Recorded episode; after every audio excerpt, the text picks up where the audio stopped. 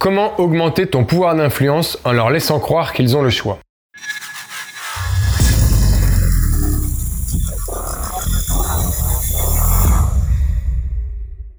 Bonjour à toi, je suis Bruno Bartoli et je te souhaite la bienvenue sur cette nouvelle vidéo. Alors tout d'abord, sache qu'elle fait partie de la série Comment augmenter ton pouvoir d'influence. Alors si tu souhaites savoir quelle est la différence entre influence et manipulation, j'ai justement créé une vidéo à ce sujet et tu trouveras le lien dans la description de celle-ci. Partons donc dès maintenant sur la première technique qui te permettra d'augmenter ton pouvoir d'influence en laissant croire à ton interlocuteur ou tes interlocuteurs qu'ils ont le choix. Premièrement, le choix illusoire. J'aime bien cette technique car elle permet souvent de détourner ma demande sur un choix à prendre ce choix que doit faire mon interlocuteur le projette directement dans le cas de figure où il répondrait donc favorablement à ma demande.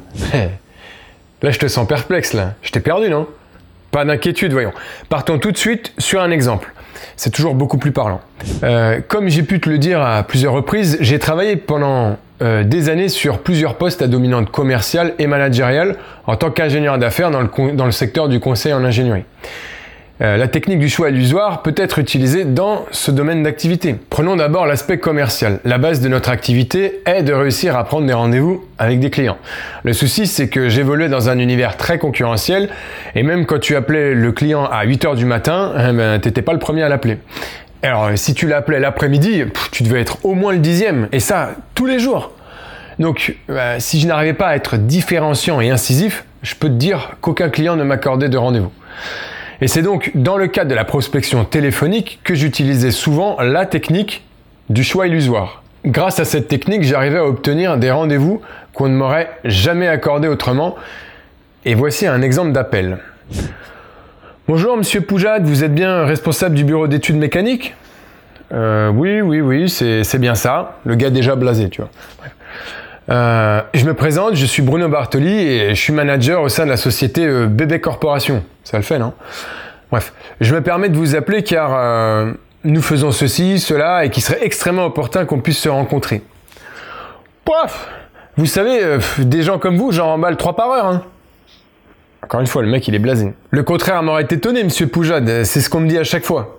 Alors, au début, c'est la même chanson, mais à la fin, euh, on me remercie toujours d'avoir insisté et je vais même vous avouer que je vous appelle pas forcément sans but précis. En fait, vos locaux sont bien situés à Massy Euh, oui. Eh bien écoutez, monsieur Poujade, il s'avère que je passe juste à côté le jeudi 14 et serai donc disponible pour vous rencontrer à 11h ou euh, sinon le mardi 19 plutôt à 14h. Quel serait le meilleur créneau pour vous? Eh bien, euh, attendez, je, je regarde. Moi, le mardi 19, je suis plus libre hein, quand même. Hein. Eh bien, c'est parfait. Je vous remercie. Je vous envoie un mail de confirmation et effectivement, encore merci de votre réponse. Bon.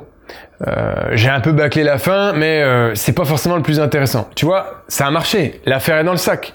On pourrait croire que c'est trop simple, mais je peux te certifier que ça fonctionne. Cette technique est redoutable. Alors, bien sûr, tu auras toujours des gens qui n'accepteront pas pour des raisons qui leur sont propres, mais je peux te dire que j'ai plus que doublé mon taux de réussite de prise de rendez-vous grâce à cette méthode.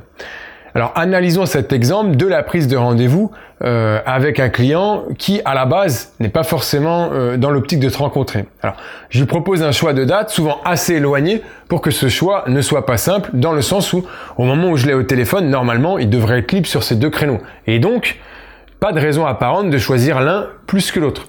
Et c'est justement à ce moment-là que son cerveau rentre en dissonance. Et que cette dissonance, eh ben, elle est plus forte que l'envie de refuser ma venue. Donc il se focalise sur sa dissonance et essaye de la régler en me donnant une date. Et là, j'obtiens mon rendez-vous. Alors qu'au départ, il voulait absolument pas me rencontrer. Alors, il est bien évident que parfois, euh, il y aura déjà un rendez-vous posé sur une des deux dates. Parfois, il sera plus fort que sa dissonance. Mais quoi qu'il arrive, tu obtiendras de bien meilleurs résultats en utilisant cette technique. Tu peux aussi, bien évidemment, utiliser cette technique euh, dans d'autres circonstances. Prenons le cas de figure d'une situation managériale que j'aurais à gérer. Imagine que je doive travailler euh, sur un sujet pour l'entreprise, mais euh, qui ne sera pas une vraie plus-value pour les consultants que je vais solliciter afin de m'aider. En fait, euh, je dois faire des statistiques et tout un tas de choses, mais le collaborateur, lui, il n'aura rien à y gagner si ce n'est des heures de travail en plus. Ben là, la discussion pourrait être la suivante. David, Bon, comme je te l'ai dit, tu fais partie des collaborateurs qui doivent m'accompagner sur les études statistiques cette année. Ah bon euh, Mais pourquoi? Bon, déjà, euh, tu sens la méfiance envers le manager de société de conseil en ingénierie. bah, en fait, euh, il te présente toujours un truc qui est censé durer, je sais pas, 20 minutes, mais à la fin, t'en as pour plus de 2 heures. T'as compris le ratio. Bref, mais là, tu pourrais lui dire, pas d'inquiétude. De toute façon, chaque année, ça tourne. Et cette année, tu fais partie des 4 chanceux. Allez, joue au loto si tu veux. Bon, il faut toujours essayer de faire passer ta demande sur le ton de l'humour. Ça marche mieux. Mais après, tu pourrais rajouter, bon, c'est très simple. Je te laisse choisir entre les données sur la prospection, les données sur les clients en cours ou les données euh, sur les parts de marché qu'on a perdues. Ben, les données sur les clients en cours peut-être. Merci David et à très vite du coup.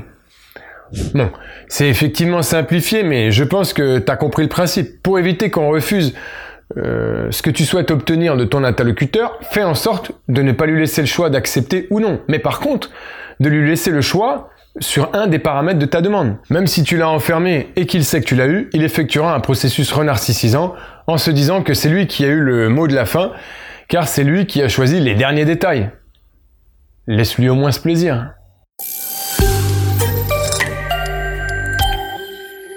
Deuxièmement, la justification. Ça nous est tous déjà arrivé d'être à la caisse d'un magasin et de n'avoir que 4 ou 5 articles et d'être derrière une mère ou un père de famille avec un caddie rempli pour les deux prochaines semaines. Là, ça nous a tous traversé l'esprit d'aller demander à cette personne de pouvoir passer devant elle. Cependant, il est vrai que ce n'est pas forcément simple. On ne se voit pas trop le faire, euh, on ne sait pas vraiment comment l'aborder, et on sait qu'on n'a pas vraiment de raison euh, de lui passer devant, si ce n'est la flemme d'attendre. Alors parfois, dans ce cas de figure, les gens ne manquent pas d'audace et disent simplement Excusez-moi, est-ce que je peux passer devant vous? Tu vois, il faut pas se prendre la tête. Sauf que il est fort probable qu'on te réponde euh, non. Il faut faire la queue comme tout le monde. Votre tour viendra. Moi aussi, j'attends depuis tout à l'heure et pour autant, j'ai pas demandé à passer devant quelqu'un. Par contre, euh, si tu lui expliques la raison pour laquelle tu voudrais passer devant cette personne, tu auras énormément plus de chances qu'elle accepte ta demande. Pour continuer sur l'exemple précédent, bah, tu pourrais dire Excusez-moi madame, euh, je vous serais très très reconnaissant de bien vouloir me laisser passer devant vous car je n'ai que 4-5 articles et euh, mon train arrive dans 2 minutes. Franchement, je sais pas comment je vais faire pour l'avoir. Ah, eh bien euh, c'est bon, allez-y, dépêchez-vous. Hein. Encore une fois, tout réside dans la manière de présenter les choses. Ici, on appelle ça la méthode du parce que ou de la justification. Ça consiste simplement à expliquer pourquoi euh, tu demandes un service à quelqu'un. Demander je veux parce que est bien mieux perçu que le simple je veux auquel le commun des mortels aurait envie de répondre quelque chose comme ok euh, moi aussi euh, je veux plein de trucs mais je les ai pas forcément en fait. Bon, en réalité, il n'est pas nécessaire que ta justification soit vraie. Il faut simplement qu'elle tienne la route. Par exemple, imagine que ça fasse des semaines que tu dois refaire la peinture de ton salon, bah, tu pourrais demander à tes amis de l'aide de cette manière-là. Ce week-end, je dois refaire la peinture du salon parce que ma femme rentrera de la maternité avec notre nouveau-né et il faut que j'ai terminé avant qu'il arrive parce que bah, il y a les vapeurs toxiques et ça serait pas très bon pour lui. Est-ce que vous pourriez me filer un coup de main, s'il vous plaît? Tu pourrais aussi la jouer autrement. Euh, ce week-end, je dois refaire la peinture de mon salon. Pourrais-tu m'aider? Parce que, comme tu le sais, je suis un manche. J'ai vraiment peur de faire n'importe quoi. Tu vois, tu peux l'utiliser à toutes les sauces, mais comme je te le dis souvent, ne me crois pas sur parole. Essaye, teste dans la vraie vie et tu verras. Tu m'en diras des nouvelles. Pour finir sur ce sujet, je l'incorpore dans le groupe des techniques d'influence qui laissent croire à ton interlocuteur qu'il a le choix. Parce qu'en réalité, en lui donnant un parce que, tu lui expliques inconsciemment que ce ne serait pas logique de sa part de ne pas accéder à ta requête. Ça lui force la main inconsciemment, bien qu'il puisse penser qu'il a accepté ta requête de son plein. Sauf qu'en réalité, tu lui as soumis les choses de telle façon que son besoin d'être quelqu'un de rationnel a pris le dessus. C'est pour cette raison que tu as réussi à obtenir ce que tu souhaitais.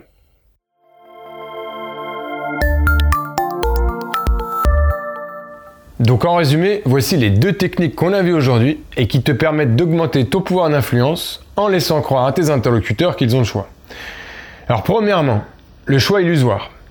Pour éviter que ton interlocuteur refuse d'accéder à ta requête, fais en sorte de lui demander de choisir la façon dont il souhaite y répondre. Il ne sera plus focalisé sur le fait d'accepter ou non ta demande, mais sur le choix qu'il doit faire. Deuxièmement, la justification. Alors, lorsque tu souhaites demander quelque chose à ton interlocuteur, trouve toujours une explication plus ou moins rationnelle pour justifier ta demande. L'utilisation du parce que est vraiment magique.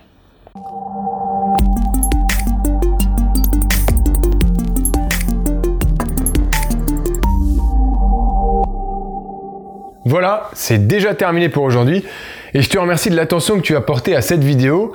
J'espère que ça t'a aidé à progresser sur ton pouvoir d'influence afin d'obtenir plus souvent et facilement ce que tu souhaites et toujours en toute bienveillance. Je te conseille aussi d'aller voir les quatre autres vidéos que j'ai réalisées sur le sujet comment augmenter ton pouvoir d'influence, qui sont donc les suivantes. Alors, comment augmenter ton pouvoir d'influence grâce aux cinq sens Comment augmenter ton pouvoir d'influence en jouant du violon? Comment augmenter ton pouvoir d'influence en changeant les repères? Et enfin, comment augmenter ton pouvoir d'influence grâce à l'ego? Alors tu trouveras également les liens de ces vidéos dans la description de celle-ci. Si tu souhaites en savoir plus sur comment augmenter ton pouvoir d'influence et déjouer les pièges des manipulateurs, qu'ils soient pervers narcissiques ou qu'ils aient toute autre forme, tu es libre de cliquer sur le lien qui apparaît dans la description de cette vidéo. Par ailleurs, euh, comme tu as déjà pu l'entendre au travers de mes autres vidéos, mon équipe et moi avons créé une formation payante pour les personnes les plus motivées, euh, qui permet donc d'aller énormément plus loin sur tous les aspects d'influence et de manipulation. Il s'agit de plus de 12h30 découpées en 111 vidéos. D'ailleurs, il y a à l'intérieur de cette formation une série de 4 euh, vidéo consacrée à influencer ton interlocuteur en lui laissant croire qu'il a le choix. On y retrouve quelques conseils que je t'ai donnés aujourd'hui et je développe énormément chaque sujet en m'appuyant sur des expériences scientifiques que je t'ai vulgarisées pour te rendre tout ça extrêmement accessible, mais surtout très simple à mettre en œuvre et dès maintenant. Mais d'abord, et parce que je veux toujours t'offrir plus de contenu gratuitement, si tu le souhaites, euh, je te propose une formation de plus d'une heure, 100% gratuite, qui te permettra d'augmenter donc ton pouvoir d'influence en obtenant en moyenne 4 fois plus souvent ce que tu souhaites. Toujours grâce euh, à cette formation que je t'offre gratuitement, eh ben, tu sauras comment réagir face à tous les types de manipulateurs, particulièrement les pervers narcissiques, et qui souhaiteraient exercer leur emprise malveillante sur toi. Et dès que tu auras renseigné ton email, je t'enverrai donc 4 vidéos de formation sur 4 jours, donc une par jour. Bon allez, on se retrouve donc tout de suite de l'autre côté. Encore merci et à très vite. Ciao